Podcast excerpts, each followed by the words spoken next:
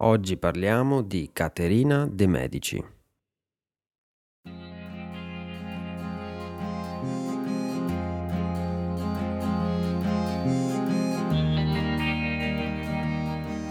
Ciao e benvenuti a Oggi parliamo, il podcast per gli studenti di italiano.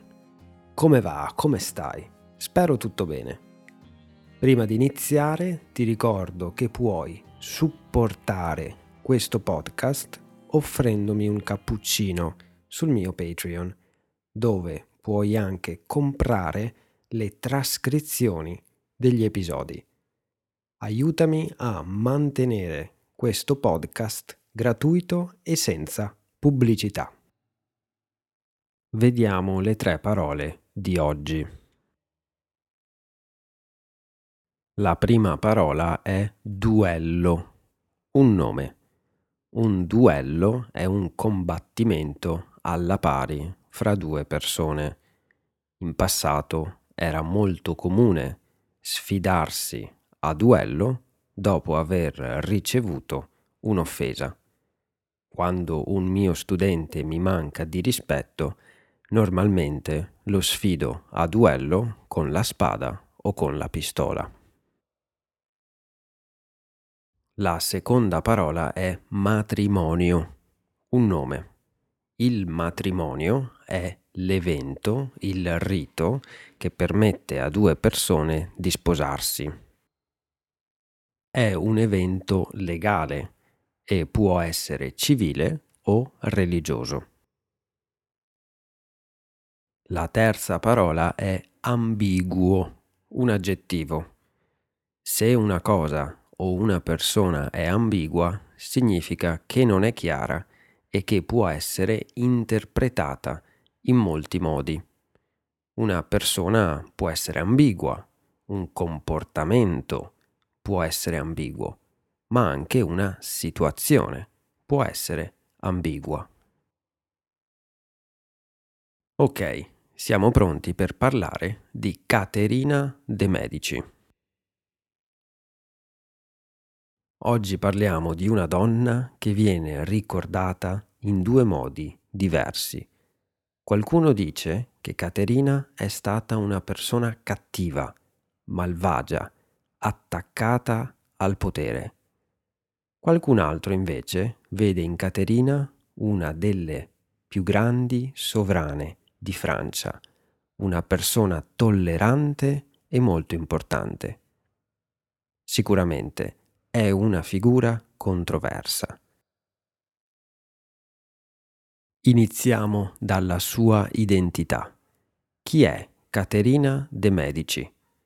Il suo cognome ci ha già fatto capire che è parte della famiglia della dinastia dei Medici.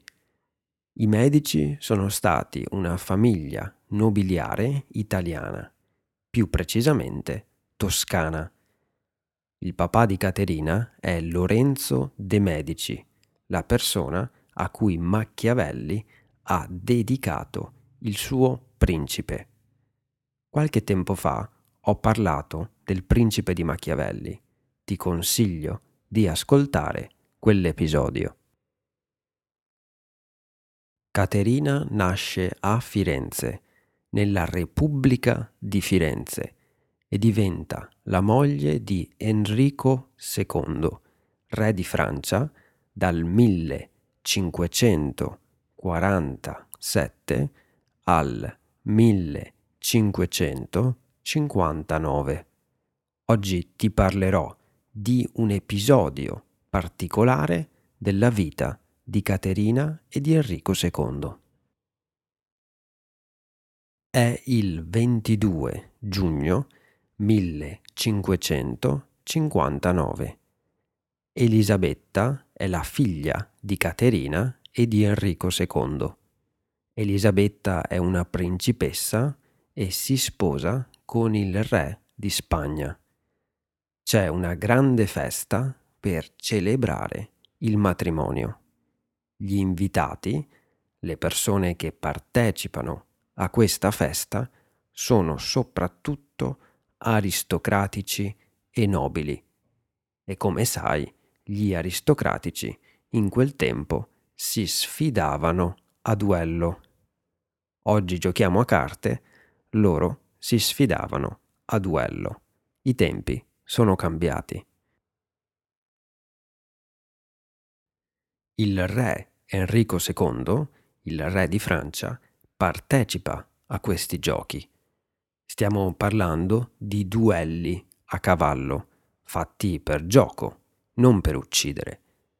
Le lance, le lunghe lance che i cavalieri usano, sono fatte per rompersi, non devono ferire e uccidere il nemico.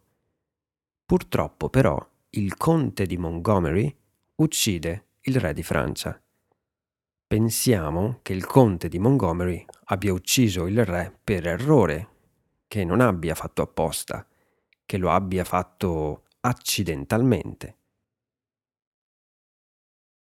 Purtroppo però il re muore. Da quel momento Caterina veste solo di nero, usa solo vestiti neri per comunicare il proprio stato di lutto. Non è comunque un periodo semplice per essere la regina di Francia. Caterina assume lentamente il potere. La Francia è divisa da un conflitto religioso, quello tra cattolici e ugonotti. Gli ugonotti sono i protestanti francesi. Alcuni storici sostengono che Caterina abbia sempre cercato l'accordo tra cattolici e protestanti. Nel 1572 organizza infatti il matrimonio di sua figlia Margherita con Enrico di Navarra. Sua figlia è cattolica ed Enrico è protestante i cattolici più conservatori non sono d'accordo. Comunque, arrivano a Parigi le persone protestanti più importanti per partecipare al matrimonio. Qualcuno spara al leader dei protestanti. Questo genera un massacro, chiamato il massacro della notte di San Bartolomeo. La notte del 23 agosto alcune guardie reali attaccano gli esponenti protestanti, quelli che erano andati a Parigi per assistere al matrimonio. Una serie di uccisioni mirate, precise. Vengono uccisi i capi protestanti. La popolazione inizia a dare la caccia ai protestanti per le strade di Parigi. È un tremendo, un orribile episodio di intolleranza religiosa. Oggi parliamo di almeno 5.000 morti, ma alcuni storici arrivano a parlare di 30.000 morti. La figura di Caterina è molto ambigua. Il suo ruolo non è chiaro. I protestanti da subito l'hanno accusata. La regina avrebbe pianificato il matrimonio come una scusa, un motivo per riunire tutti i capi protestanti in un unico luogo. Qualcun altro dice che i mandanti degli omicidi, le persone che hanno ordinato alle guardie reali di uccidere i capi protestanti, sarebbero stati i ministri e non Caterina. Ma questo non basta per cambiare l'immagine di questa donna. Una donna che vestiva sempre di nero, una donna che secondo molti avrebbe letto e applicato perfettamente il principe di Machiavelli.